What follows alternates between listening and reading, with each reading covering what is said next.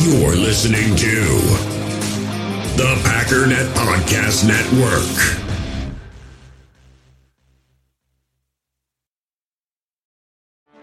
Get ready for the greatest roast of all time the Roast of Tom Brady, a Netflix live event happening May 5th. Hosted by Kevin Hart, the seven time world champion gets his cleats held to the fire by famous friends and frenemies on an unforgettable night where everything is fair game. Tune in on May 5th at 5 p.m. Pacific time for the Roast of Tom Brady, live only on Netflix. You ready? Showtime. On May 3rd, summer starts with The Fall Guy. Let's do it later. Let's drink a spicy margarita. Make some bad decisions. Yes. Audiences are falling in love with the most entertaining film of the year. Fall guy. Fall Guy. Fall guy. That's what the poster said. See Ryan Gosling and Emily Blunt in the movie critics say exists to make you happy. Trying to make it out? Nope. Because I don't either. It's not what I'm into right now. What are you into? Talking. Yeah. The Fall Guy. Only in theaters May 3rd. Rated PG-13.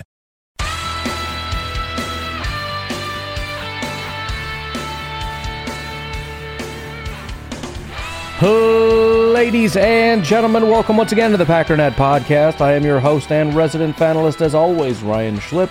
Check us out online, packernet.com. Find me on Twitter, pack underscore dada. Well, today, as promised, we're going to finish up the rest of the game, see if there's anything new or if it's just kind of more of the same. Either way, just kind of get a uh, a play by play, at least from my perspective, on things that look good, things that look bad. Um, we'll see where we're at as far as time. Uh, we are where the heck did we leave off here? Um, about halfway through the third quarter, I think. So we should have time to at least run through the Sunday games and and probably just do the Monday game because I always forget to talk about that on Sunday, anyways. And I'm thinking that should be about it. But uh, why don't we just get started? Hope you're doing splendid. But all right, let's get it going again. So so again, um, one of the things we left off on is the defense was really starting to pick it up. Um, you know, they they they had kind of given up some longer drives, whatever, and then they get the offense off the field quickly. Our uh, team drives, we get a touchdown, and then our defense gets another three and out, incomplete, four yard pass, incomplete punt. So now our offense is back out there. First play right out of the gate, Christian Watson and Romeo Doubs honestly are wide open.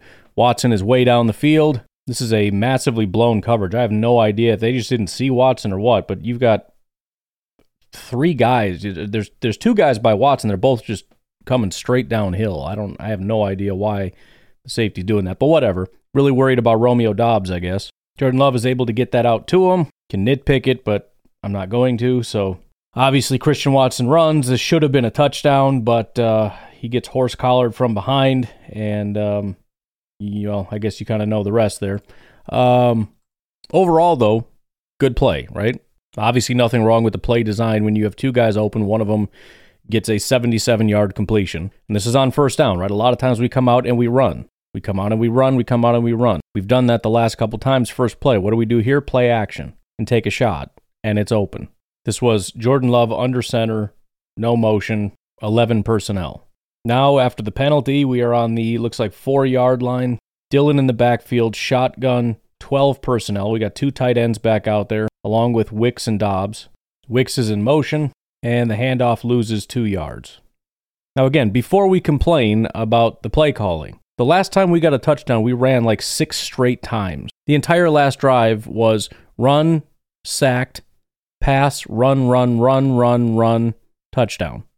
It's hard to know from a blocking standpoint exactly where the biggest failure was. Um, you could say Rasheed Walker. It's kind of hard to tell what they're trying to do. On one hand, you've got the two double teams.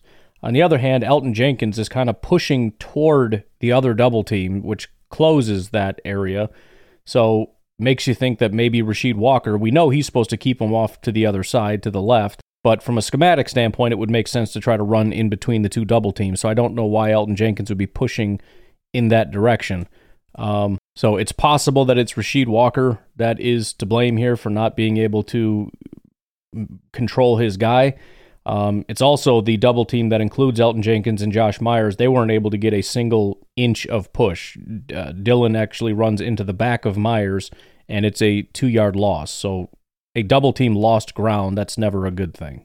So just a complete inability to get any level of push whatsoever, even with double teams. I mean, that's that's kind of garbage. But again, from a schematic standpoint, it's like I wish we could get back to what we were doing before, where we're stealing yards as opposed to saying, you know, we're, we're relying on tight ends on the outside to block, which not as much because this was up the gut, but also it's on Rasheed. Whereas before it was two double teams run up the middle. Now maybe we're trying to mix it up, not trying to be too predictable, whatever. I don't know, but it didn't work because we we're relying on someone to win a one on one, which shouldn't be a big problem. I mean, that's that's a pretty standard expectation. Win a one on one. It's not a it's not a one offensive lineman trying to stop two guys. It's a simple one on one, and I'm expecting you to win. And that loss ruined everything. But I'm just saying. Next play, the Packers are in 21 personnel. You got AJ Dillon and I'm guessing Josiah DeGuara in the backfield, along with I can't quite see the tight end right now. I'm going to guess that's Musgrave on the offensive line with Doubs and Watson lined up in tight.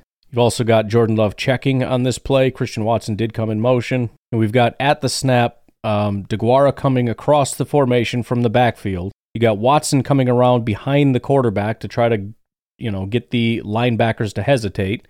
Um, and then A.J. Dillon takes the handoff. And this seems to be the second time, at least, that the, the defense really maybe a slight, slight hesitation with Watson, but they they really were just expecting Dillon to get the ball, and he did. And this time I'm kind of put, putting the blame on Dillon. They, they basically ran the exact same thing. I mean, from a blocking standpoint, it's very similar. Um, they just ran it differently. It ends up being two tight ends on the because DeGuara runs across the formation, so he takes somebody on the outside, which is what it was in the last play. The two tight ends block on the outside. Then you have two double teams and Rasheed Walker by himself. I mean, it's the exact same blocking as what you had before. The issue that I have is this time it's much more clean, where there is a gap between the double teams. And furthermore, you also have um, Josh Myers coming up and making a block, trying to get up to the next level. Now, I don't know that it's great, but A.J. Dillon chooses not to go that way. He chooses not to run between the two double teams. Instead, he goes be- between the double team and Rasheed Walker again. And I don't know why because it's there's nothing there. Rasheed Walker loses again. I mean, he he loses his block again. I have no idea why he went that way. And there's also defenders there. So there's there's defenders to the other side, but trust the double team. Trust the push. You got four offensive linemen that when you lower your head, you can push and they're going to push with you. And again, Josh Myers does try to get up to the next level. Again, I don't know how well this is going to work, but it's going to work significantly better than the other way where you have really no offensive lineman there to help you because Rasheed Walker's losing. The d- double teams are going the other direction. So it's just you against defenders and nobody. So, you know, again, I don't think this is a touchdown. I, I don't know. I mean, maybe if there's enough push. I don't know why Dillon got away from running through a double team. I mean, again, there's a wide open hole. Right? This this is how these work. You get the double teams there's a wide open hole, and then there's like the smaller, you know, linebacker, safety, defenders kind of in the hole there. But you're going to have Myers helping you with one of the linebackers, and it's going to be you and Myers essentially against a linebacker and a safety with maybe some defensive tackles trying to grab you from behind. I mean, there's a chance this pushes in the end zone.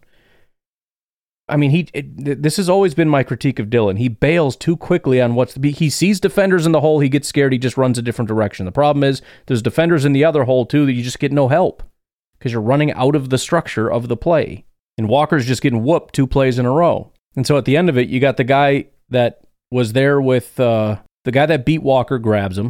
There's another guy who grabs him from behind, and then there's three defenders in front of him pushing backwards, with Walker pushing from the side because he lost, and then Elgton Jenkins tries to turn around and do something, but he's facing the wrong way also. And then you've got one, two, three, four other blockers, uh, I guess five if you consider the other tight end, who are nowhere near there that can't help you. So nobody is there to help you, and the two guys that are are facing the wrong way. I don't know why he does that. He's trying to be too smart. Like I said, even Dillon on that good run, he still ran the wrong freaking way. I think that's twice now. There, there was a positive result, and he ran the way that I don't think he should have. One of them ended up better than it would have, but it still wasn't the right decision. One of them ended up the exact same way, but it was just kind of unnecessary that he ran the wrong way. But whatever. He's just he's so jumpy. Like he's trying to be smarter than he needs to be. Like just just go the way you're supposed to go, man. So we had a 77 yard pass. Then we get first and goal from the three yard line, lose two yards, second and goal from the five yard line, and then we get one more yard back. Now it's third and goal from the four yard line. Now, we tried run run because we were running and running and running and running before and it worked, and now the running's not working. So, what are we going to do? We're going to pass because now it's just not working. And, and to expect after those garbage plays to be able to get in from four yards out, pretty unlikely. Now we're in 11 personnel Christian Watson shifts. He's kind of in a H-back formation. Jordan Love immediately rolls out to his left. It looks like Watson didn't even have a route, was just kind of, I mean, th- this is a, a two man route. This is Rasheed Walker and uh, Romeo Doubs. I mean, Christian wasn't even trying. Dillon, I mean, these guys are just backside blocking basically. And I have no idea if that was a miscommunication or what Romeo was trying to do. Uh, Jordan threw it to the back corner of the end zone. Romeo wasn't there. Um, it, probably seemed like he was maybe just throwing it away. Neither of them were open, but it seemed like Romeo was trying to like get inside of the guy and then break to the outside, but the defender just pushed him, so he ends up out of bounds. So he couldn't have caught it anyways. So I mean, if if you want to knock the play calling on this one, you certainly can. My only thought on this is this feels this feels like how they treat Justin Fields. We're going to isolate it to one side. We're going to take all your reads and your options away, and we're going to try to give you something easy to that side. Maybe that's me being unfair. I'm just saying, we, I, I don't remember seeing them do this very often. It's let's just cut the field in half and we'll give them a, a, a two layer read, right? You're looking in the same part of the field. You either throw it high to Romeo or low to Jayden Reed. Neither of them were open and it just got thrown away basically. Or he was trying to hit him in the corner and Romeo wasn't there, but he wasn't going to get there. So, got to settle for a field goal. And then, and I think this is where a lot of the frustration comes with the defense. You know, the defense gets a stop, we drive down, get a touchdown. The defense gets a stop, we drive down, get a field goal, right? I mean, things are going in a good direction. It's like, man, I know that last couple plays sucked for sure, but we scored 10 points on the last two drives. We got a serious chance of coming back and uh, winning this game, right? I mean, it's it's 13-10. We're winning. Let's get another stop. Let's get another three and out. What happened? 10 play drive that ends in a touchdown. It's like, come on, guys, don't start doing this now. Don't start losing. So, anyways, Packers are back down 13 17. And as you're well aware, that's where the score ends, but that's not where the game ends. So we'll pick it back up. Packers first and 10 from the 25 yard line. Jordan under center, 11 personnel. Dillon in the backfield. Watson comes in motion, handoff, run to the left, gets three yards. And I mean, long story short, the reason it's only three yards is nobody can block. I mean, just I don't know what else to say other than nobody can block. Um, it's just it's just frustrating, man. I mean, look when when you run to the left, I mean, it's a, it's a good job by the defense. You want to start running to your right as fast as you possibly can because the the offensive line's job is to get out to your right and stop you from moving to the right because the offense is running to your right, right? The offense is left, the defense is right. And our team does such a bad job with that. Like we we just we really struggle to get out in front of you and stop your momentum and wall you off so that you're not moving in that direction anymore. And, you know, essentially if I mean it was this is it's well blocked by everybody that isn't an offensive lineman. Um, Romeo Doubs and Christian Watson did a fantastic job blocking. I mean, they Josh Myers tries to get up to the next level. I don't think he knows who he's supposed to block. I was looking at it at first, like, why is he being asked to get up to the next level and get this linebacker to who's to the far side? Like he's never going to get there. Romeo's coming down and blocking that guy. So first of all, uh, Josh Myers is going for the wrong guy. So that's not super helpful, but it doesn't matter because he's picked up by Romeo Doubs if Elgton Jenkins and, and Rasheed Walker could just do their job, this could have been a big run. But they both just got annihilated. They both just got beat. And then the double team over here with Runyan and uh, and Zach Tom is useless because the defensive lineman is running so fast to his right. uh, Zach Tom is pretty much useless. For some reason, he's like pushing him in the back from behind, which is the opposite of what you should want to do. And uh, Runyan can't get out in front of him. He's basically hitting him from behind too, because the defensive linemen are faster than our offensive linemen, apparently. Even though we know the direction we're supposed to be going, you should be able to get that first step, get out in front of them, but we just can't do it. They, they launch to the direction of the play faster than we do, which is a freaking embarrassment. Um, Elgton Jenkins and Rasheed Walker had them blocked, had them just kind of hold them there. Nope. By the time AJ Dillon gets there, they are behind our offensive linemen. Elgton Jenkins and Rasheed Walker are both trying to grab from behind. Um, I mean, our, our I've seen this so many times. I'm so tired of it. They have one, two, three, four defensive linemen behind our line. Behind our line. One, two, three, four of our offensive linemen are in front of their defense. Where the heck is our other offensive line? There must be a fifth one in there. I mean, maybe there's a guy down here on his face somewhere. I can't even find him. Um, I don't know. Uh, he's missing. But uh, yeah, our, our our offensive line is further down the field than their defensive line because they just get behind us and we just look stupid. I'm so freaking sick of that. And it's like we we can't. You know, th- this this offense is not built to run power. At least that's not the, the way that Matt LaFleur likes to play. But that's the only thing we can seem to do. The only way we can win is if we have two double teams against two, you know, if we design it four on two and just try to steal three yards up the middle. If we try going laterally, we can't do it. God forbid we have one on ones. We can't even win two on ones. It's just, it's so bad. But Packers hurry to the uh, line of scrimmage. Jordan gets under center. Back to 12 personnel. Hurry up, snap it, play action. Takes a shot down the field to Watson. And, um, I mean, it, it should have been caught, bottom line it looked like from the end zone view and even from the TV view that it kind of went off his fingertips, but from the sideline view, it kind of looks like it went through his hands. And this is where the offensive or the the receivers start failing, right? This is where you got one drop, and we, I know we got two more coming up, and the game's almost over. We're already in the fourth quarter.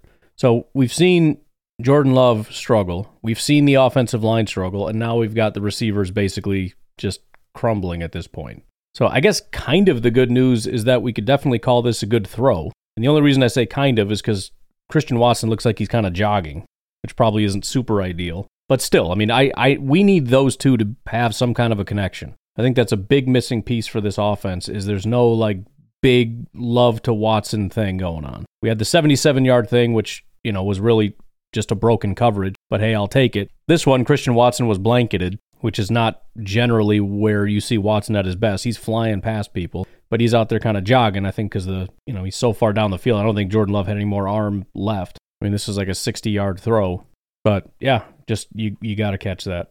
And again, it's like from from the offensive play calling standpoint, what in the hell are you going to call anymore?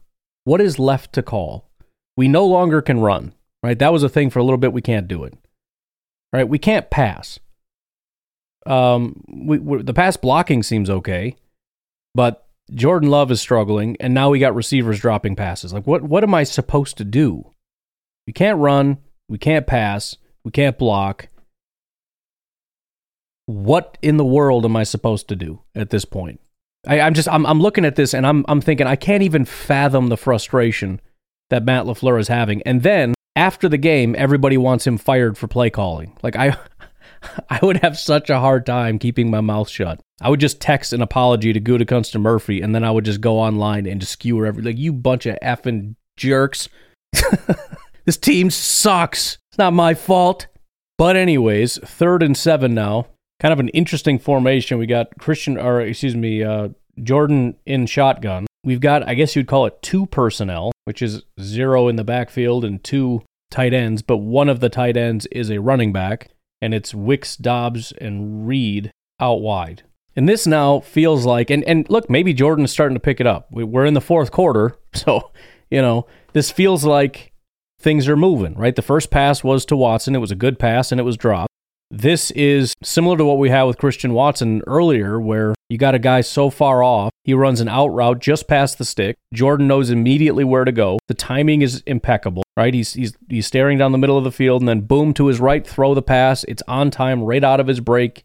Dontayvion Wicks catches the pass, goes out of bounds for a first down. Like this was the design. I mean, th- this is this is what we're used to seeing from from Jordan Love and from Matt Lafleur and from the wide receivers. Like this is how the offense had been working for a while now. It's just one play, but it's it's just like where the heck has this been for three freaking quarters?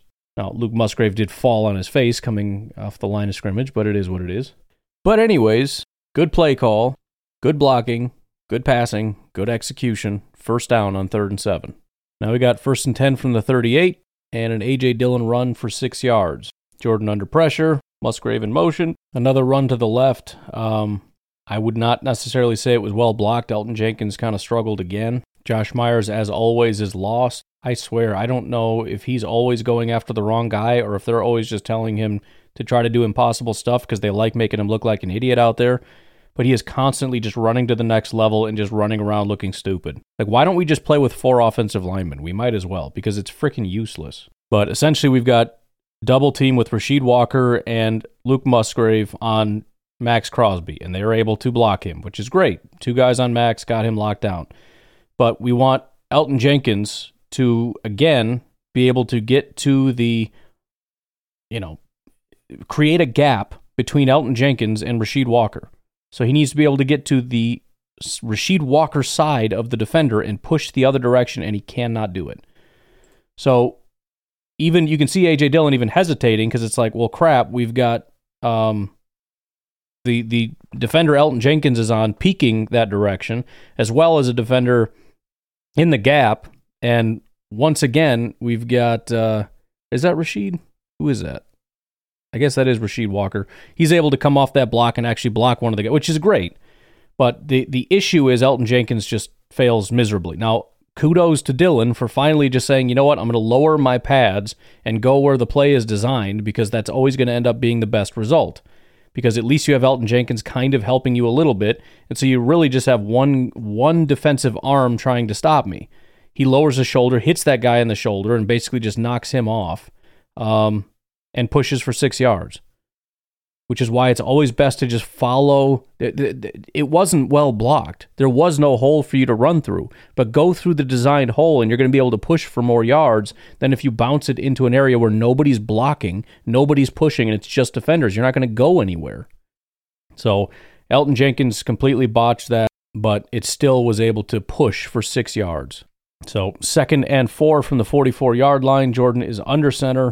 11 personnel with looks like Dillon and Sims. And then I think it's Watson and Doubs at wide receiver. This is a quick pass to Romeo, and Romeo is able to go and get four yards on the play, first down. Again, no issue with play calling or execution. First and 10, 48 yard line. Now we're in 21. I feel like I've seen different formations through this entire game. 21 personnel with Dillon behind him. I'm not sure if that's Tucker Kraft or Musgrave immediately to his left. And then another tight end off the left side of the formation with, I think, Watson at the bottom of the field. Uh, I don't know. But, anyways, at the snap, you've got Josiah DeGuara coming across the formation to help block on the right side of the offensive line past Zach Tom. It was Ben Sims that was next to um, Jordan Love. He does a great job blocking. Somewhat hard to tell where this run was supposed to go. Um, again, this is one where it looks like it might have been designed um, stupidly I'm not positive, but it, it, it, my best guess would be that he's supposed to run between Maxx Crosby and number 95, the defensive tackle. The problem is, from what I can tell, the only person blocking Maxx Crosby is Josiah DeGuara coming across the formation. Now, maybe he's supposed to have help with Ben Sims, but it gets blown up so quickly, he's like, I don't know, I'll just go find somebody else. Or what? I don't know. But the reason that's my guess is because generally what you're trying to do is create a hole. And a hole is created when everybody pushes one way, and then in another area, you look at somebody pushing the other direction. Well, the only guy coming across pushing the other direction is just, just Josiah DeGuara pushing, but Maxx Crosby does such a good job of just going, nope. And he just, he, it's not even like he's trying to make a play. He just ducks his shoulder and kind of dives toward our right tackle, Zach Tom, just saying, you're not going to, I'm not going to let you create a hole here. And so Dillon tries to bounce to the outside of DeGuara because at the same at the same time, it's really not that big of a deal if you go that direction because we got another tight end kind of pushing the other way too. So I'll just go around behind you there. The problem is Maxx Crosby has already gotten around behind and has grabbed him, and so now there's nowhere to go. The the other issue, which is just freaking painful to watch, is and I'm I'm sorry that this is some sometimes hard to explain, but there are a bunch of next level defenders, right? So we can we can block it up nicely here, but we want to try to account for some of these linebackers and stuff. And as per usual, that we have two offensive linemen to the wrong side of both linebackers. So really, let's just say Maxx Crosby wasn't there to make a play. All right, let's just pretend. So this is really well blocked by Ben Sims. He's able to create a hole there. Josiah DeGuara pushing the other direction. Okay, we got a hole. The problem is we have two linebackers coming downhill. Both linebackers have made it to the correct side. In other words, they are toward AJ Dillon, and both of our offensive linemen are away from AJ Dillon and and you know Zach Tom is a little bit tougher because he kind of comes out and just kind of sees a guy in his face like, oh, what are you doing here, and, and isn't able to block him. Josh Myers actually has an opportunity, and a lot of times he's not even in a position to succeed, so I can't even be super mad at him. This time he gets there, he tries to blow the guy up rather than just like getting in his chest and holding him there like you're not going anywhere. He goes in and it's like he tries to pancake him and whiffs, and the guy just runs around him. Like, I just want to kick him in the stomach. Like, what are you doing? You finally have an opportunity to just, and, and listen, you have an easy job because it's going to be hard for him to even get over there anyways. That linebacker's got to cover some ground. Just, just get in his way a little bit. Nope, doesn't even get a freaking finger on him. Come on. Like, I understand it's hard for an offensive lineman to do stuff in space, like with a linebacker and everything else, but man, I swear, every time you freeze frame this thing, it just looks embarrassing for our offensive linemen and our, our blockers every single time. Our, we're constantly chasing from behind, um, even away from the, the play. Like it doesn't matter because it's away from the play, but you've got a defensive tackle with one hand inside of Elgton Jenkins' shoulder pad, basically just throwing Elgton Jenkins on his head. Like, guys, this is this is crazy. Anyways, Dillon is able to push for three yards, but it's just it's just bad. Anyways, uh, you know what? Why don't we take a break? I didn't realize we were so late into this. We'll take a quick break. Patreon.com forward slash pack underscore daddy if you want to support the podcast. We'll be right back. Passion, drive, and patience. The formula for winning championships is also what keeps your ride or die alive. eBay Motors has everything you need to maintain your vehicle and level it up to peak performance superchargers, roof racks, exhaust kits, LED headlights, and more. Whether you're into speed, power, or style, eBay Motors has you covered. With over 122 million parts for your number one ride or die, you'll always find exactly what you're looking for. And with eBay Guaranteed Fit, your part is guaranteed to fit your ride every time or your money back. Because with eBay Motors, you're burning rubber, not cash. With the parts you need at the prices you want, it's easy to make your car the MVP and bring home huge wins. Keep your ride or die alive at ebaymotors.com. Eligible items only, exclusions apply. We all have smartphones, and we all know they're pretty amazing, but they also can be amazingly distracting, especially when we're around other people. So, US Cellular wants us to reset our relationship with our phones by putting down our phones for five. That's right, a company that sells phones wants us to put down our phones. And to see what we find, learn more at uscellular.com forward slash built for us. When you need mealtime inspiration, it's worth shopping Kroger, where you'll find over 30,000 mouthwatering choices that excite your inner foodie. And no matter what tasty choice you make, you'll enjoy our everyday low prices, plus extra ways to save, like digital coupons worth over $600 each week. You can also save up to $1 off per gallon at the pump with fuel points. More savings and more inspiring flavors make shopping Kroger worth it every time. Kroger, fresh for everyone. Fuel restrictions apply. With threats to our nation waiting around every corner, adaptability is more important than ever. When conditions change without notice, quick strategic thinking is crucial. And with obstacles consistently impending, determination is essential in overcoming them. It's this willingness, decisiveness, and resilience that sets Marines apart. With our fighting spirit, we don't just fight battles, we win them. Marines are the constant our nation counts on to fight the unknown. And through adaptable problem solving, we do just that. Learn more at marines.com. All right, fourth quarter, 11 and a half minutes left. Second and seven from the Raiders' 49 yard line. We're in 12 personnel. DeGuara in motion, actually double motion. He, he shifts to the left, motion to the right. Another handoff. They really like this, this coming across the formation, blocking stuff. And honestly, it's not as bad as I remembered it having watched the game for the most part, aside from like the two times they were asked to block Maxx Crosby and couldn't. By the way, the, the I mean, I don't know. Supposedly he blew up this game. I've I've hardly mentioned him once. I mean, there, there were two plays he blew up the run. But anyways, uh, Josiah DeGuara comes across the formation, does a good job blocking. Oh my goodness, man. And Elgton Jenkins is just it's rough today, man. I mean, he's he's I mean, Rasheed is really struggling, but he he's becoming my least favorite offensive lineman in this game. This was a really well blocked play, really well designed. Everybody's everybody's on it. We we've got a double team, two double teams, right? Like usual. But here's the bonus. We got Elgton Jenkins pulling and coming through as a lead blocker, which is dope, Doug. And I got more good news for you. Not only is the double both double teams holding up and doing a great job and there's a big hole to run through, but there's one defender in the hole and Elgton Jenkins is coming through like a freight train. In fact, Ben Sims, there's actually two guys in the hole. Ben Sims comes off of his block and blocks Spillane, number 41. What a fantastic day he's having. So there's one guy left, number five. This is a, I mean, it, don't get me wrong, this is so well blocked, it's a pretty big hole. It is just big enough for two guys to stand shoulder to shoulder next to each other. Guess where Elgton Jenkins and number five are? They are shoulder to shoulder. Now, if you're somewhat observant, you might ask the question why would they be shoulder to shoulder? Isn't Elgton Jenkins supposed to be in front of him, like blocking him?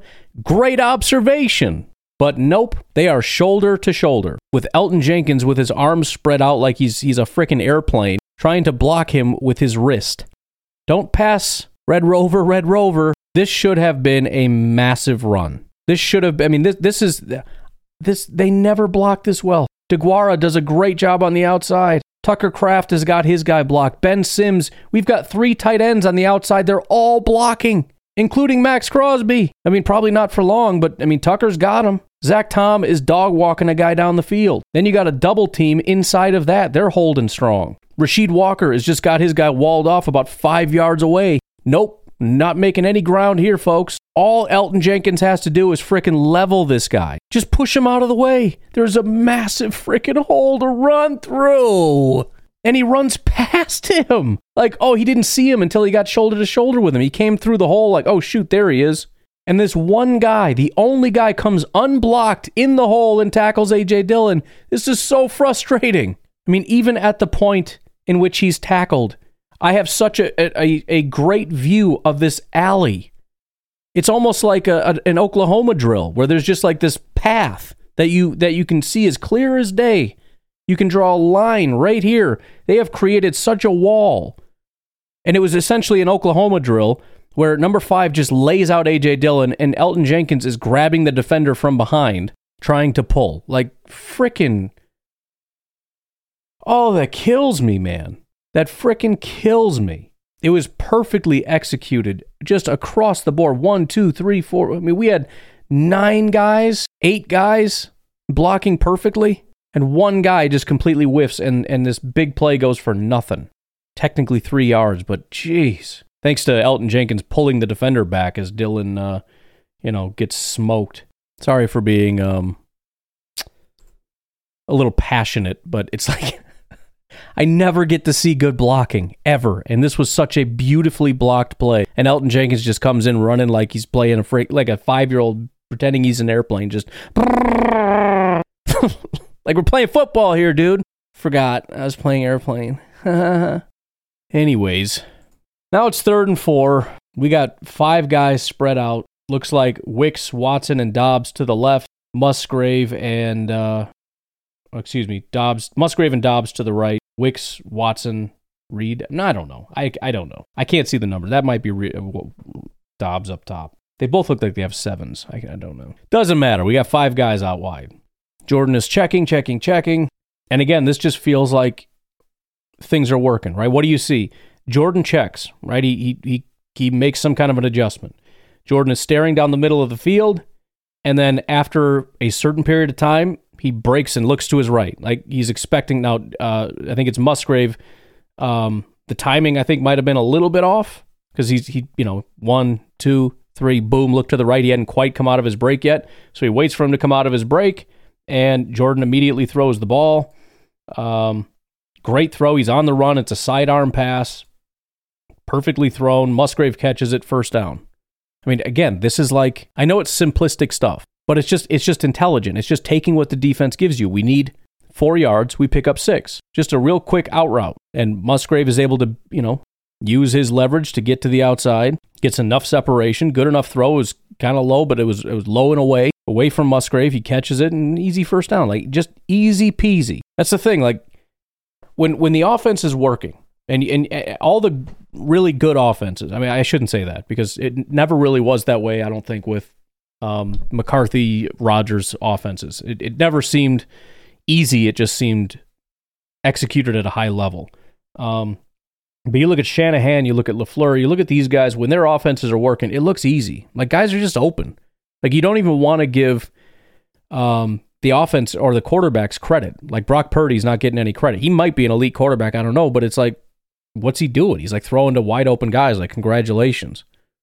It's just such an you, you just make the defense look stupid. Like, why can't you cover anybody? Why is everybody open? Like, this is simple. Like, why don't you just call the Musgraves open play every time? you know? Um, that was, I'm joking, but that's what it feels like. So, anyways, first and 10 um, from the 40, the Raiders 40 yard line now. Jordan and shotgun, 12 personnel, 13 personnel, with two tight ends to the right. Ben Sims in as the H back. At the snap, DeGuara comes to across the formation. Sims runs from right to left, kind of following DeGuara. It is a play action pass, and he is sacked by Maxx Crosby. Here's the thing that I didn't necessarily remember about this play. It's like, well, why do you have a tight end coming across the formation trying to block? We kind of didn't. I mean, we did and we didn't. It's it's actually fairly well blocked at first. So Josiah DeGuara comes across the formation. Right here he comes, and he blocks Maxx Crosby, and he actually does a good job. But then he releases out to catch a pass. Um, and then at that point, it is Tucker Kraft's job to pick up Maxx Crosby. And that's where things kind of go south. And yeah, looking at it, nobody's really open. I think the only option would have been as soon as Josiah DeGuara releases, get the ball to DeGuara. Um, the issue with that is he's going to pick up maybe a yard, maybe two yards, something like that. He's not really going anywhere. So we've got nobody open down the field. Um, which look, if if once in a while our guys are covered, it's like, well, yeah, you, you, the defense has got to win one one time. But when you factor that in with we're asking a tight end to block Maxx Crosby and then release into the flat, and then another tight end picks him up. Look, let's just burn this play with fire. All right, let's just dump a little gasoline on it and light this one on fire. There, there's there's I'm not saying that maybe under different circumstances these guys come open under different defensive play calls, maybe this works, but still from a blocking standpoint, it's I mean again, it's not necessarily a bad play because nobody was open. I mean, that depends on the defensive play call and they just called the right defense at this time, but again, it's just compounding problems at this at this point where, you know, guys aren't open and, you know, and and look, here's the other thing. If nothing else, if if we let's say we had to run the same play back, which would suck because it's it's not going to go very far. One thing that I would like to see it's a weird way to put it because I would not like to see this, but one thing I would be curious about is what if you put Ben Sims in there? Because listen, Tucker Kraft has been pretty bad at everything. As a receiver, as a blocker, Ben Sims is tearing it up in this game, especially as a blocker. But he also had that play where he caught a pass for like a yard, which should have gone for a yard. He stiffs arm, stiff arms a guy into oblivion and picks up like 12. So,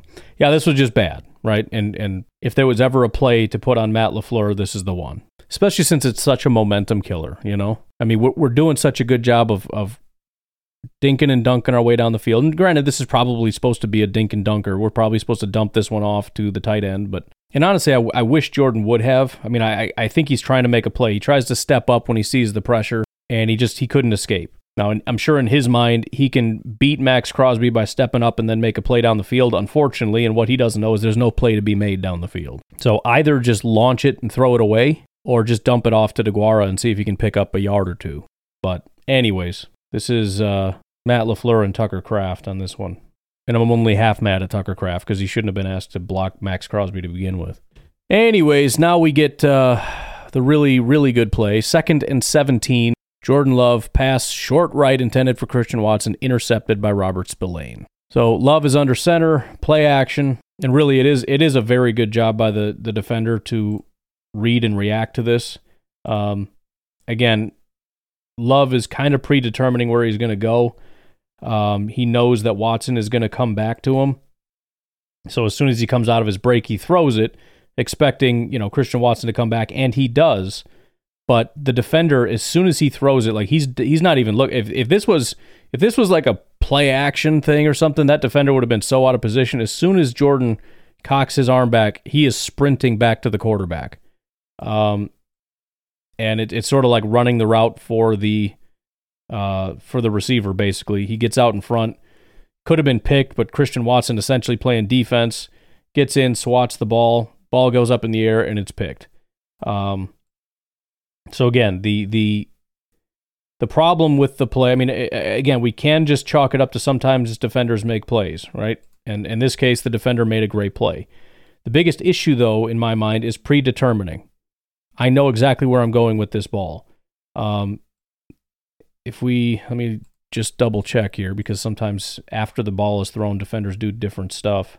Yeah, so we did have an option to Tucker, Tucker Kraft in the flat. Might not be anybody's favorite option, but you have an open receiver as opposed to a not open receiver. And that's about it. But but again, this this is this is these are the the things that we were talking about before that are just easy, right? They're they're giving you Tucker. Now, he might only get back to about the line of scrimmage. Remember, it's second and 17. That might bring us to third and 10. I don't know what kind of speed he's going to have to kind of get to the sideline and get up the field or whatever. If I had to guess, I would, yeah, my, my exact guess without even seeing the, the sideline thing was I bet he gets to about the 40, and that's exactly where that marker is. So, second and 17, you pick up seven on that play if you check it down to him. Now, I, I, again, you could you could very easily say that nine times out of ten, this is a completion to Watson. That completion would have been an extra five yards on top of of what I think Tucker would have gotten. So we would have been in third and five as opposed to third and 10. And, and you could chalk it up to just being a really good play by the def- defense to, you know, read the situation, read the quarterback, and go back and make a play. That's fine. If that's where we want to draw the line, that's that's fine. Because again, sometimes the defense makes a play. Sometimes the defensive coordinator calls the right play. We can't expect our, you know, again, it's the rock paper scissors thing. If we expect to call the right thing every single time, that's crazy. Sometimes defensive coordinators make, you know, call the exact right play at the right time. Sometimes defensive players make the exact right play at the right time. It happens. It's freaking unfortunate, but it does happen. So, anyways, that's how that ended. Um, getting picked off.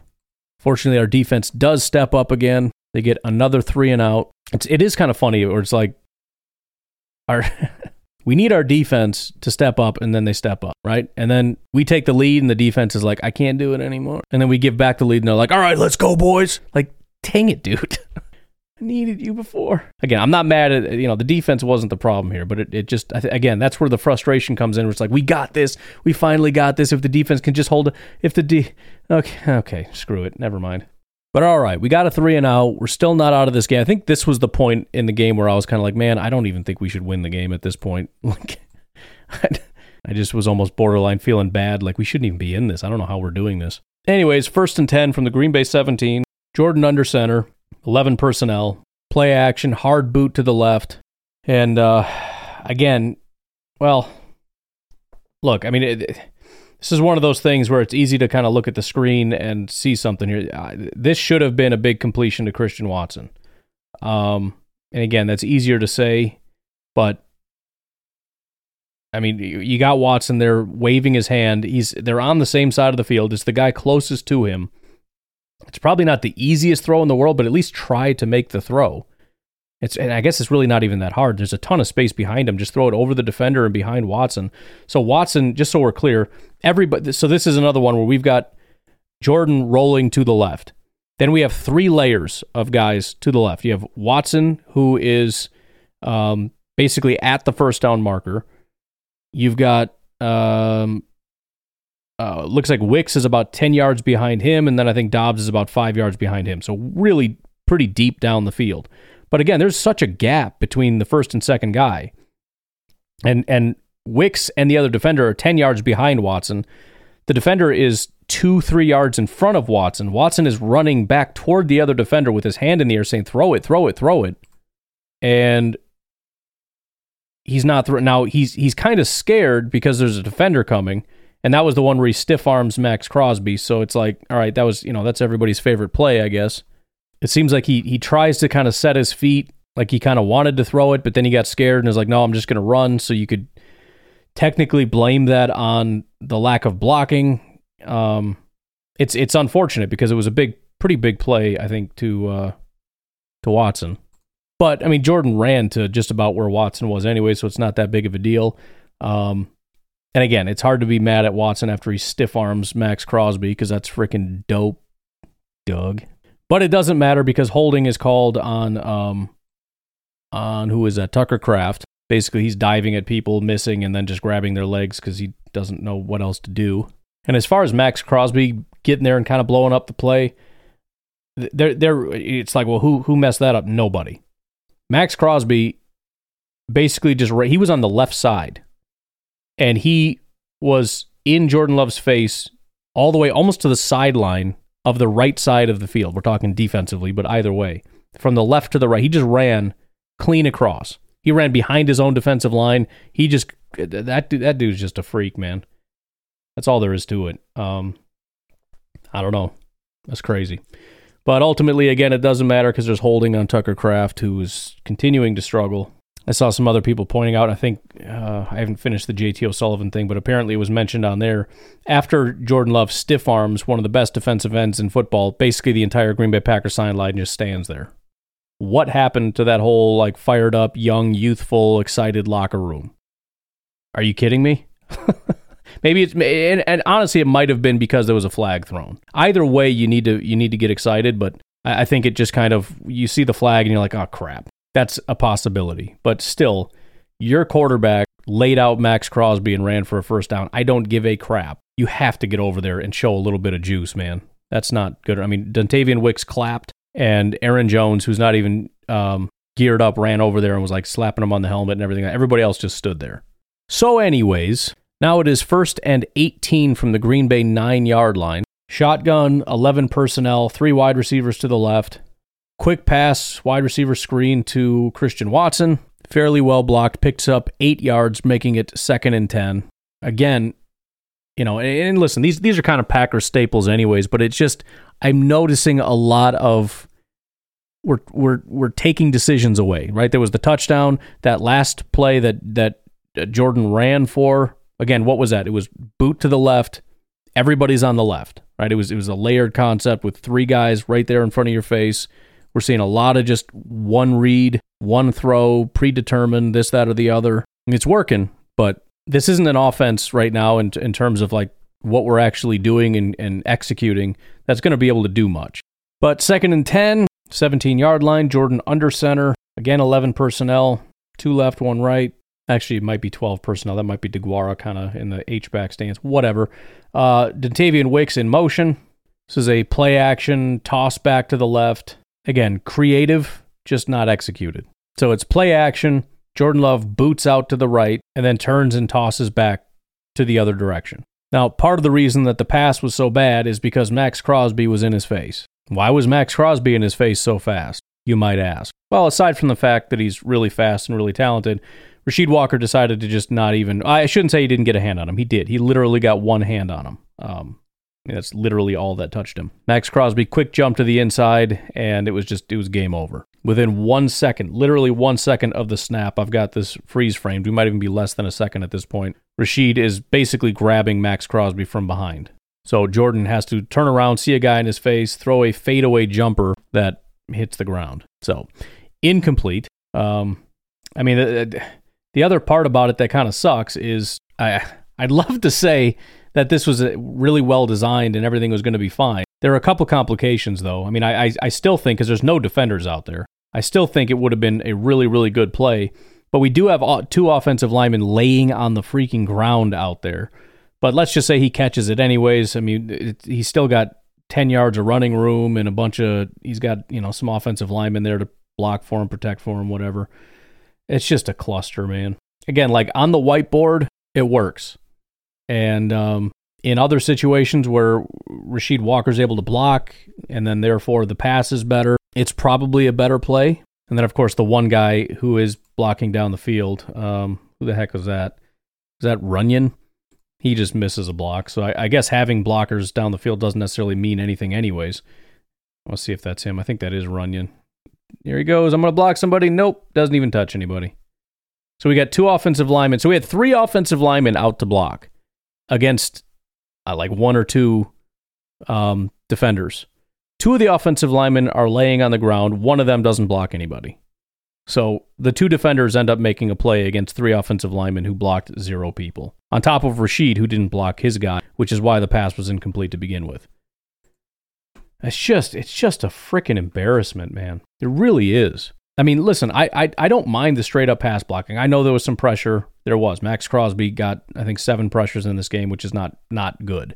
But again, even that, as we identified, that his his ability, his pressure rate in just mono mono blocks was low. He didn't beat our tackles just straight up very often. He beat Rasheed there, but generally he didn't do very much. It's just every other thing that we're asking them to do. Like, can you get up to the next level? No. Can you block in space? No. Can you stay on your feet? No. Can you pull and try to block a guy? No. Like, I can stand here and not move. And only if we're, we're pass blocking. Otherwise, I'm going to fall down. If you try to give the ball to somebody in a run, I will fall down right now. Frickin' try me. it's crazy. Anyways, third and 10 now. We again have that sort of unusual formation with two tight ends, three wide receivers, but one of the tight ends is a running back. And for the second time, I believe that's Patrick Taylor. Jordan Love is in shotgun. We've got no motion. Jordan Love takes a shot down the field to Christian Watson, and it is just in the middle of nowhere. I have no idea what this was intended to be. Um, you could blame it on pressure, I suppose, but it looks like he's able to get all the way through his throw. Maybe not. I, I looks to me like he got all the way through it before he got hit. But Christian did have a step on the guys. He's deep down the right sideline. Christian has to try to sprint to the middle of the field where the ball is. Um, and it just lands just right smack dab in the middle of the field. So that was there's nothing there. I mean, I guess it could have been a miscommunication, and and Watson was supposed to be in the middle of the field. I don't know. I have no idea. But we had Maxx Crosby come all the way across the formation. You probably remember this one too. Catches Elgton Jenkins completely by surprise, and by the time he sees him, he can't get out there and do anything. Myers also, and actually, you know, again, as far as did he get the ball off beforehand, Maxx Crosby pulls up because the ball's out, uh, which would be an indication that he was able to throw it. Uh, he, he kind of barely, yeah, it was the ball was out before he got touched, 100%. Now, again, did Jordan kind of panic and not quite throw it right because he was worried about, you know, whatever? Maybe, I don't know. But yeah, the, the, the ball was absolutely out.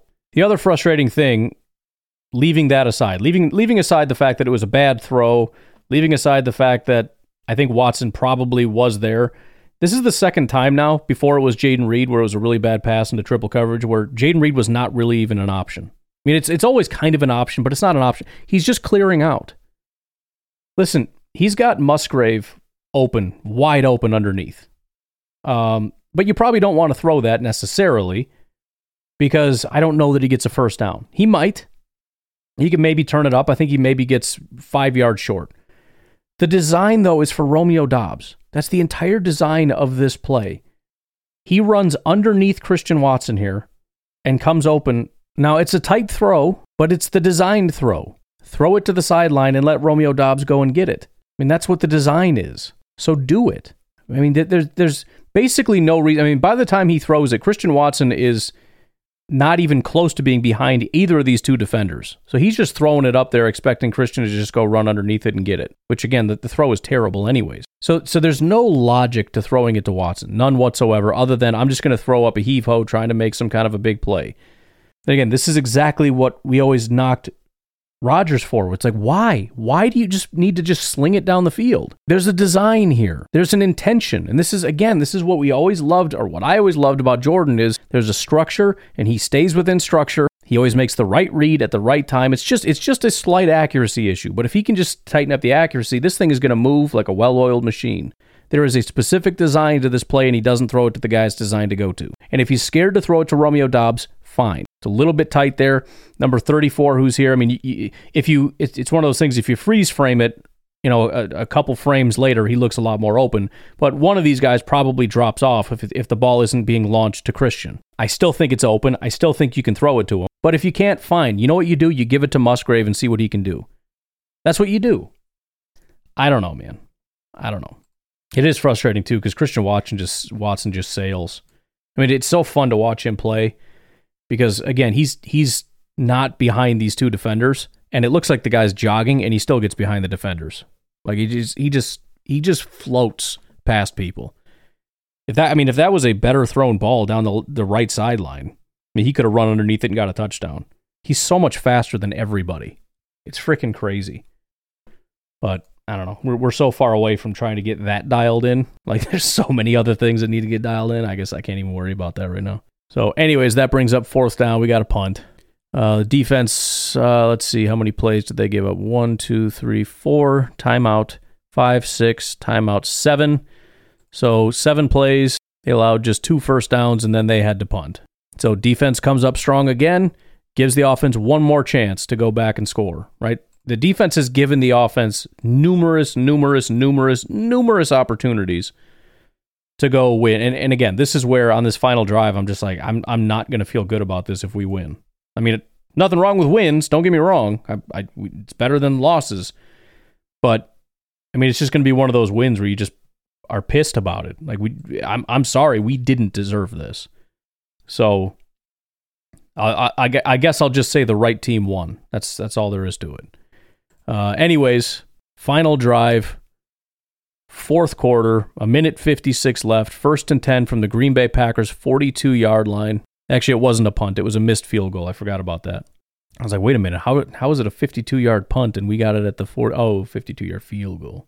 Yeah, so I mean, I mean, the, the defense kind of came up, kind of didn't, I guess. Came up well enough, but anyways, first and 10, shotgun, 11 personnel. Musgrave is the tight end. Looks like Patrick Taylor, and there's been a lot of Patrick Taylor lately. I don't know if Dillon's just tired or what. Play action, quick pass to uh, Luke Musgrave, who just gets immediately into the flat. We got a guy blocking downfield. Again, this is a one read thing. There's no decision to make. It's take the ball, play action, throw it to Musgrave. Musgrave is really solid. Uh, he's a really good option for these kinds of plays because of his speed. I mean, he's a big dude, but also because he's fast, he can kind of turn up the field and get a little bit more yards than than a lot of other tight ends are going to be able to get. So I kind of like him in that role. We've seen him do it a couple times. So I mean, it's it's one of those things where if you guess where he's going to end up and then look at where it actually ends up, he's usually a little further down the field than I expect. But he picks up seven yards on that, so really nice play. Puts us in second and three.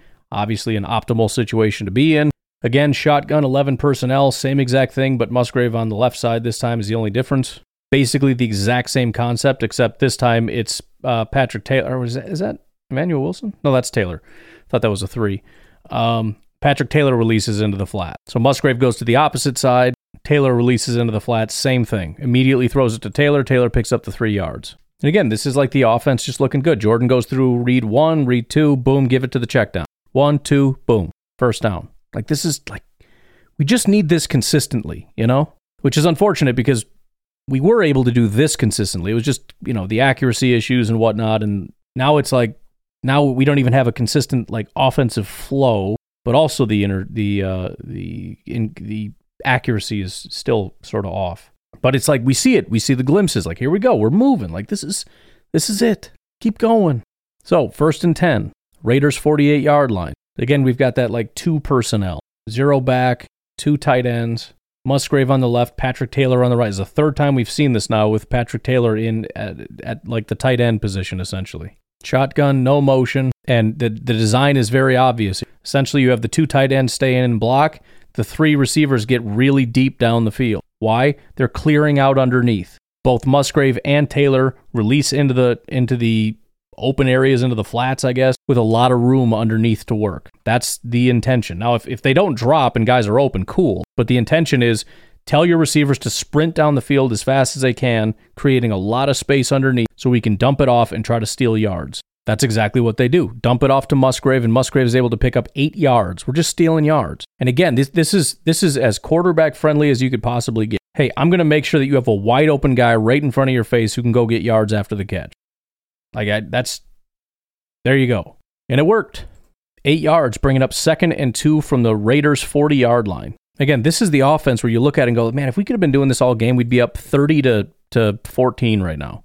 like, we, we should be smoking this freaking team. But all right, second and two from the 40 yard line, shotgun. I guess you can call it 10 personnel because Musgrave's in the slot. He's in kind of tight. I don't know, 11, 10, whatever you want to call it. I don't care. We're a foot away from 10 personnel or from 11. But shotgun, no motion.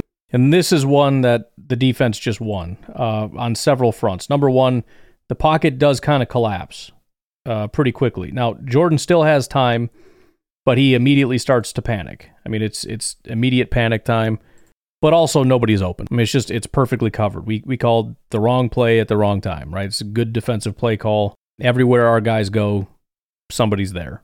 Now, Jordan doesn't really need to panic, and actually now that you look at it from the end zone camera, really there it's actually very well blocked. Um, there isn't really a need to to panic, but he does panic and uh, just throws it away. Now, again, it's it's disheartening to see him panic because I think that's a big part of the problem of what's going on in general. Is there's just a lot more panic going on. There's been more pressure. Um, but at the end of the day, it doesn't matter because nobody was open anyways. The the only difference would have been if he decided to you know break the pocket and run or something. I don't know, but that wasn't going anywhere. So third and two now. Um, shotgun, eleven personnel. Can't tell who the tight. I'm guessing that's Musgrave. Probably the same personnel because we're trying to hurry. And we are going to run it out of shotgun. Uh, and we are going to get five yards actually. Can't be too upset with the result. I do think Patrick Taylor did exactly what AJ Dillon does um, Bilal Nichols is the defensive tackle here. Elgton Jenkins doesn't do a great job of blocking, but he, it's not terrible.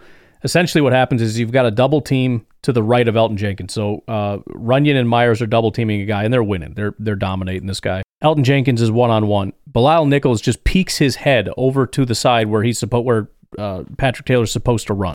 Taylor panics because there's a linebacker there and Nichols' head's there, and he goes, "Oh, I'm going to go the other way." Well, that's dumb because that's not where it's supposed to go, and you got a bunch of defenders over there. Had he just trusted it, he would have had Elgton Jenkins blocking Nichols and Josh Myers releasing off of that, coming up and blocking number 41. But Patrick Taylor saw two defenders panic, ran the wrong way. But again, you got the five yards. It was plenty of push. Elgton Jenkins was pushing. He was pushing. They got five yards on it. But again, I think if you go back, I'm assuming if they go back in the film room or whatever, they're looking at this, they're saying, you got to trust your freaking blocks. Run, run, run. Go where the freaking double team is. It's not better over on the other side. There's just as many defenders over there. You just have less ability to push. But it worked, so whatever. So now it's first and 10, 59 seconds left. Raiders 35 yard line. I tell you what, it's really, really late, but we're going to take a second break here. I'm sorry to do that. We didn't take a break yet. So we'll be right back. We'll wrap this thing up and uh, we'll really quickly run through the, uh, the games also at the end of this. Just a couple plays left. We'll be right back. All right, one more time. 59 seconds, first and 10, Raiders 35 yard line. 10 personnel. Patrick Taylor still in on the field. And again, we're doing the same easy kind of stuff. We got on the bottom of the right side of the offense, you've got a defender way off the line of scrimmage. So what are we going to do? Romeo Doubs is going to run an out route. And it's going to be there. It's just it's just there's too much cushion. We're going to steal those yards. And so that's exactly what they do. Romeo Doubs runs out and uh, Jordan Love throws a good ball. Romeo Doubs drops it. He turns before he hauls it in. I mean, this this again was we've been doing this all day. This is automatic yardage, and Romeo drops the ball, literally and figuratively. Now, I still want to point something out here because a lot of people, I'm not mad at Jordan because the wide receivers messed up. So far, I have seen 742 mistakes by Elgton Jenkins, about 62 mistakes by Rasheed Walker, I think three mistakes maybe from Matt LaFleur, probably 18 mistakes by Jordan Love, and one mistake from Romeo Doubs. I'm sorry, I'm not throwing Romeo Doubs under the bus here. that's not eh, right. That's that's not acceptable. No doubt about it. You can't be dropping passes. And there's also one mistake from Christian, and we still have an upcoming mistake, I believe, from Luke Musgrave. In fact, I think it's on the next play. Right? That's that's frustrating. But I also feel like maybe because this is how the game ended that that's what everybody thinks or sees or remembers or whatever i don't know but again it's it's I, I, I can't be mad at, at Musgrave for his one mistake when he's been really solid the entire game, including as a blocker for the most part. Um, but he had one mistake, and and you know Myers is floating around like a freaking butterfly. He doesn't know where he's going. Rasheed Walker can't block. Elgton Jenkins is is just serving no purpose on this team. Um, you know, again, Jordan is is all over the place, and it's it's like, no, I'm sorry. Like I, I I get it. Three drops looks bad. You look at the receivers as a whole group and say that wasn't good enough. Fair enough. I mean, they were very much good enough and, and should have been much better because there was a lot, especially Romeo. He was open a couple times that the ball didn't get to him. So they're doing their job most of the day. But yeah, you're right. Uh, in that one instance, they made that one mistake, and they shouldn't make one mistake. But if that's the standard we hold for them, then what the heck is the standard for everybody else? How many mistakes does Jordan get? How many mistakes does Elgton Jenkins get? Because some of these guys are making mistakes more often than they're actually doing things correctly. So I'm not disagreeing that that's not okay, but that's sort of where I'm coming from. Like, dude, that's the first time I've been upset with anything they've done today. And I guess for Musgrave, it's two mistakes because the one time he ran the wrong route, which again, still, he had a wide open, you know, Jordan had a wide open Romeo Doubs, and he could have thrown it to Musgrave on that play anyways. But, you know, again, two mistakes by Musgrave. Um, second mistake incoming. Second and 10, Raiders 35 yard line. Exact same lineup, personnel, whatever. Musgrave is out there, but he's kind of split out a little bit. And um, basically, Musgrave and it looks like Samori Toure were both wide open on the play. Uh, they both basically ran the same route and based on the defense. And again, this is where Matt LaFleur deserves some credit. Rock, paper, scissors, right? You run routes anticipating where the defense is going to be. It's not just I'm going to call a play. It's it's I'm going to call a play because I think this is what you're going to do defensively. And so this is going to be what I do to counter your de- You got two guys open in the middle of the field. How? Because you anticipated rightly what their defense is going to be. So fantastic play call by Matt LaFleur. Two guys open on a play. Uh, both of them are basically at the sticks. Samori Toure was a little further down the field, and now that Musgrave dropped it, you obviously wish he'd gone a different direction. But you know the ball was a little bit off where it should have been. But obviously, I mean, this is beyond catchable in the NFL. I mean, it hit him basically in the right shoulder. And especially since it wasn't like he had to turn around and catch it. I mean, you were sitting down.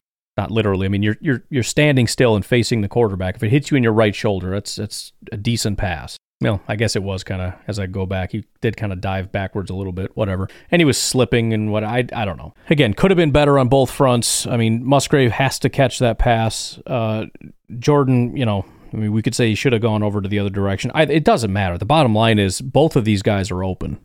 So you just you just got to catch the freaking ball. Bottom line, there's no reason to analyze further. Third and ten. We all know this is the final play. Same exact formation. This is now, I think, the third time we've seen Christian Watson throw his hand in the air. There was instant pressure. Jordan escapes it. He rolls out to the left. Again, Watson has his hand in the air right now. He tries to throw it as quick as he can. The ball is, I mean, it's it's not only late, which again isn't entirely his fault, but it is underthrown. I mean, it, it really is. Um, the other issue is that he didn't have to throw it to Watson. I mean, that, that isn't a requirement. If it's too late, it's too late. You know what I mean? And, and it was. You know, Watson put his hand up and he was open. And we'll get to the offensive line failures in a second that caused what should have been a touchdown to not be it. Because bottom line is if, if Jordan had time and you haven't this immediate, you know, hand in the air, I mean, more than likely he throws the ball in the exact same spot where he threw it, but he throws it, you know, before the receiver. And, and you know, no guarantee that it was an accurate pass, but it's, it's, there's a good chance that this is a touchdown. So the offensive line deserves some blame. But here's the other again, it was too late. You shouldn't have thrown it. The other thing is you also have Samori Toure open across the middle of the field, right? Now I, I know you you've got I don't know. I mean it's it's a first down. He's at the, about the 15 yard line. You could have easily thrown it to him. Now, I, I think he broke the pocket. He's scared. He's panicked. People are chasing me. He sees Christian Watson with his hand in the air. And, and by the time he throws it, I mean, Watson's only at about the 10 yard line. So you feel pretty good about I'm going to throw it to the corner of the end zone and let him go under underneath and get it. I don't know if he just didn't throw it hard enough. There's too much air on it because this thing just kind of floats and floats and floats for a really long time. Um, I think, you know, even a, a better ball with a little bit more juice or something in the corner of the end zone maybe would have gotten there. I don't really know. Um, but the ball just kind of hangs in the air. It's underthrown. And I think it was just kind of a panic throw. Again, if, if he kind of just sets his feet and takes a minute, he probably sees Samori Toure, could have thrown it to him, or just take off and run or something. I don't know, but you, you, you can't throw that. It was just, it was too late at that point. As far as the offensive line, it's our old buddy Elgton Jenkins. I, I, I think he had like an average grade in this game, and I don't know how. How did PFF give him an average grade? This is horrific. Um, who the heck is this? I can't quite see what it says there, but number 90 defensive tackle. He just goes right around Elgton Jenkins. Jenkins barely gets a hand on him. Um, that's crazy. That's freaking crazy. But I mean, honestly, Samori Toure might have got a touchdown. Now that I'm looking at it, I mean, if if he throws it to about the five yard line, I mean, Samori Toure probably gets a touchdown on that play. So this look, um, the offensive line wasn't good enough um, especially as far as the run blocking goes. They just look like an absolute cluster. Uh, they also obviously failed in pass blocking, especially down the stretch. I mean, things started to really break down. I think Jordan really started to panic. He wasn't seeing the field well enough. He had options he didn't take. Uh, running backs were adequate, I guess. They constantly made bad decisions, but essentially, I mean, our entire run game is basically just create double teams and run into the double teams and hope that we can push forward. I mean, that's like our entire run game concept right now. And I'm not saying like it's it's a fault of our offensive coordinator, our head coach, our offensive line, our run game, whatever. I'm saying that's all we can execute right now. Um, I, I again, I don't have a problem with the scheme. So that is now my official answer. I, I think guys were open almost the entire. I mean, if you again, if you look at it from a rock paper scissors standpoint, our offensive play calling just ran circles around their defensive play calling. I, I spotted two, three times the entire game where they had everything covered. That's crazy. But blocking's not good enough, passing's not good enough. The you know, three drops in a game, three picks in a game, that makes the difference, man. You know? So, you know, bottom line, the, the blocking has to be better. Jordan has to be better. And I think if we can do that, I, I feel confident that we're going to be okay. And I think Jordan gets better if the blocking gets better. How much better, I don't know, but at least back to what we saw the first couple weeks. Because I do think a lot of Jordan's issues right now are panic. He's not seeing the field because he's not thinking clearly because he's just kind of uh, uh, get the ball out. you know? So, as frustrating as it is, and as much as I basically just complained this entire time, um, now I didn't go watch every single player on every single play, so I can't give you an overall assessment. Um, I am contemplating possibly getting back into the grade stuff. I'm, I'm going to talk to JJ a little bit and see if he wants to do a little bit of the legwork and kind of help me so that it's a little bit easier. Maybe we'll start to go that route. But um, just from what I watched, if, if I had to pick a player that upset me the most, it had to be Elgton Jenkins. Um, after that, and again, I didn't watch defense, but after Elgton Jenkins, it's probably Jordan and then maybe it's Josh Myers after that. I mean, really, as far as like who did I appreciate in this game, I, I actually really like the tight ends. I know they were kind of the whipping boys because of the blocking, although I think that was mostly down to the coaches saying they shouldn't be put in those positions. But I, I, I enjoyed watching the tight end, especially Ben Sims. Every time he was out there, he blocked well, he caught well, yards after the catch. I think Musgrave genuinely, generally did a good job. I thought DeGuara had a really good game. And actually, the grades reflected that, at least for Sims and DeGuara. I don't think Musgrave necessarily, but you know, when you got a drop pass and you're running wrong routes, that'll happen. But, you know, I mean, I, I, I think those three guys are an asset right now, which is good. And honestly, I mean, the wide receivers are too. It's just we, we got to get the ball to them. But as, as far as like the blocking and the underneath stuff, like that's starting to develop. And that could be a real asset if we can continue doing that. Um, Tucker is kind of the odd man out right now as far as you just kind of don't want him on the field. But we got three other guys that I feel pretty good about. And, and I'm to have to dig back into Ben Sims and figure out what his story is because I don't really remember. But you know, as much as that was probably somewhat of a fluke, the fact that he is like the most reliable guy, at least, I mean, in that last game, I, I didn't want him off the field. But um, all right, uh, obviously, don't have a ton of time, and I don't know how many of you actually care, but uh, we'll do the Sunday games really quickly. You probably already uh, may have heard this if you watched. Um, I do every Wednesday with Matt Ramage. We go through and do our picks and whatnot. But for those of you that haven't seen it, um, Baltimore, Tennessee obviously has no repercussions for the Green Bay Packers. Baltimore, last I checked, anyways, four point favorite. I have them as six point favorites. However, I don't feel great about it. Doing a little bit more research on top of it. I mean, so so here here's the situation. When I say I have them as six point favorites, there there is a mathematical way that I do things, but understand the math is based on what they've done in the past. One of there's a couple issues though. Baltimore has lost two of their last three which would indicate they're getting worse, similar to like the Packers. So using every bit of data and and using that equally, which is generally what you do, right? Like week one is just as important as, as week five. That may kind of skew things. So they're they're down two of their last three. Their offenses look terrible, and this is their third road game in a row. And I looked into it. Teams on their third road game in a row win 39% of the time, and are um, 45% against the spread. So I'm still leaning Baltimore, but I would not want to bet that one because there's just too much working against Baltimore right now. Um, Carolina, Miami. Miami was 13 and a half point favorites. I have them as 15 point favorites. You have the number one Miami offense against the number 28 ranked defense in Carolina. They are the only winless team, I think, right? I don't know. They're winless, though. I know that. Um, none of the Panthers' losses have even been close, with the exception of one game that was three points. Uh, generally, teams that are 13 and a half point favorites win 88% of the time, so you feel pretty comfortable about a win at the very least. And against the spread, uh, 49.1%. So, you know, betting against the spread is kind of iffy, but betting on them to win, which obviously the odds are terrible, and you probably shouldn't do that either. But if you're just looking for who's going to win, I mean, that's pretty obvious. Uh, Indy and Jacksonville. Jacksonville, four point favorites. I actually have them as just 1.2 point favorites. They did already play. The Jaguars won by 10, 31 21. That probably factors in quite a bit. Jaguars are on a two game winning streak, including a big win over the Buffalo Bills. Uh, the Colts have covered the spread against the Jaguars just once in their last me- eight meetings. So remember, they are in the same division. And so uh, the, the Colts are generally underperforming in that matchup, would be the way to say that. So would lean toward betting Jacksonville even against the spread. But again, not one that I necessarily would like to touch.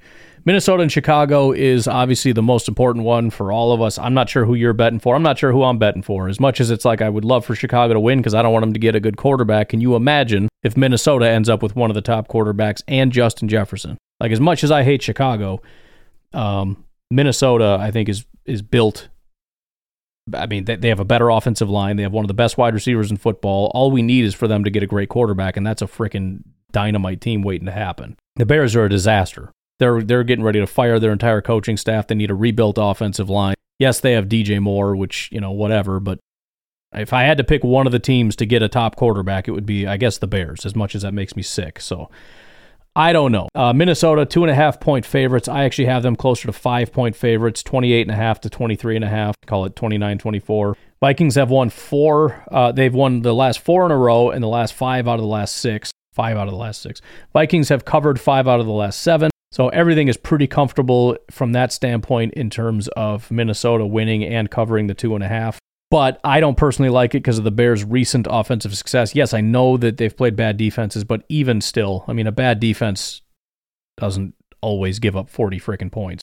And also, I just don't trust the Vikings. I've been kind of betting on the Vikings every week in terms of my comfort level with them. I guess I was relatively close with that that Chiefs game, but um, yeah, I don't, I don't know. I just it's it's been all year with the betting on the Vikings and the Vikings kind of coming up short of me trying to give them credit. Um, so I don't know. I don't know. I, I I really don't know what I'm rooting for here. On one hand, like I'm scared of a Chicago comeback where they they basically annihilated the Broncos, but then just kind of failed in the end. Then they whoop the crap out of Washington, and then if they beat up on Minnesota, especially by a large margin, now I'm I'm genuinely concerned about Chicago. Um, I would love to see Chicago kind of get brought back down to earth, but um, I don't really want to see a strong Minnesota either. So I I don't know. I mean, it's one of those where it's like whatever, just uh, whoever loses, just be happy. I guess you know. Uh, I don't I don't know what how else to.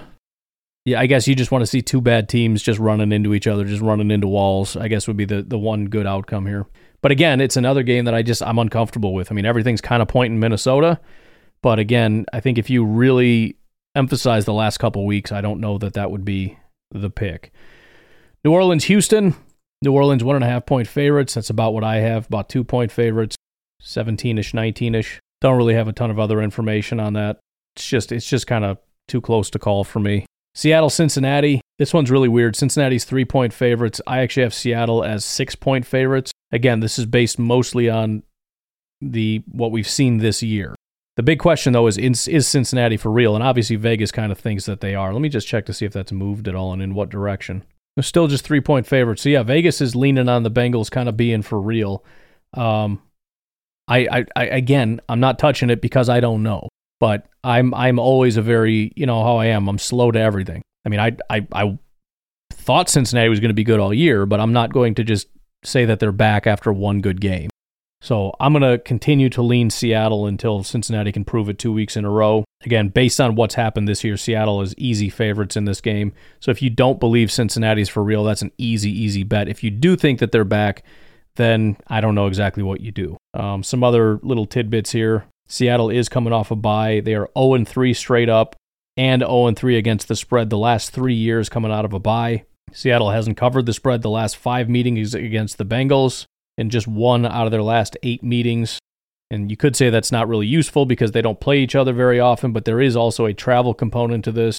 You know, it's possible that that isn't incorporated enough. So again, it's like, I don't know, man. I would want to lean Seattle, but Cincinnati's scary, and Seattle also sucks coming out of a bye and seemingly against the Bengals historically. And the Bengals haven't been a good team historically. Uh, San Francisco, Cleveland. San Francisco six point favorite. I have them as a little over eight point favorites, 23.7 to 15.1, call it 24 15. Uh, 49ers have been one of the most dominant teams we've seen in a very long time. They are absolutely obliterating every team. Only one team has scored more than 16 points, and the 49ers' lowest score this year is 30 points. I mean, it's unfreaking believable how good they are. Um, the Browns, the last game they played, they lost 30, uh, 28 to 3. So they're coming off a horrific loss. They're at kind of a, an all time low. The 49ers are sailing on a high. Browns haven't covered the spread after a bye. They're coming out of a bye too since 2018 and once since 2015. Now, this is what I mentioned before about coming out of a bye.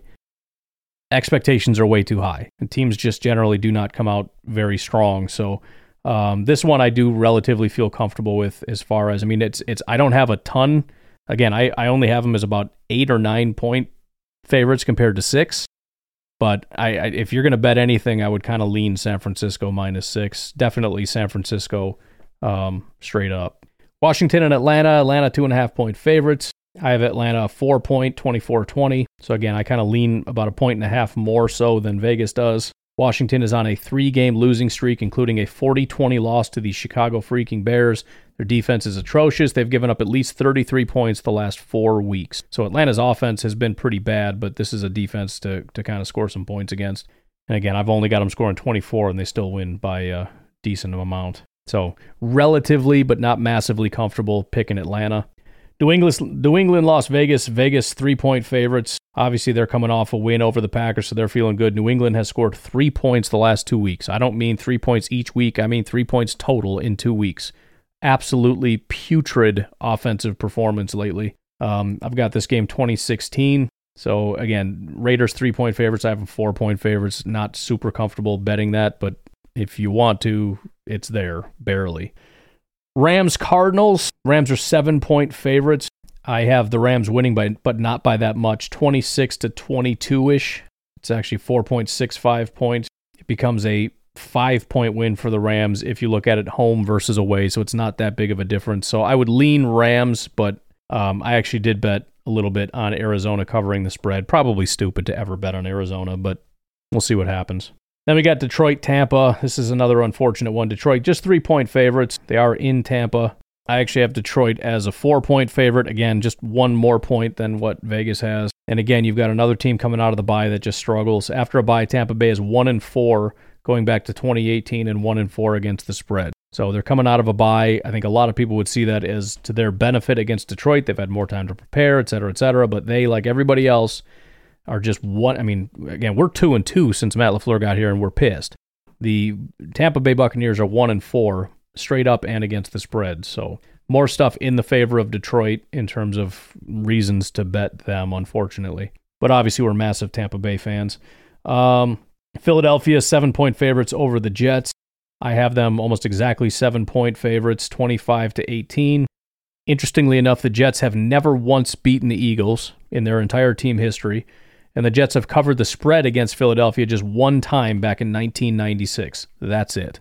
So, yeah, I feel comfortable in Philadelphia winning the game, not as much on the spread, which seems weird because Philadelphia seems like a significantly better team, but you got to remember, seven points is a lot in a game that's probably going to be low scoring because the Jets don't really give up a lot of points. So it's hard to cover a seven point spread when you have a hard time scoring points. So I have it 25 18. It's right at seven points.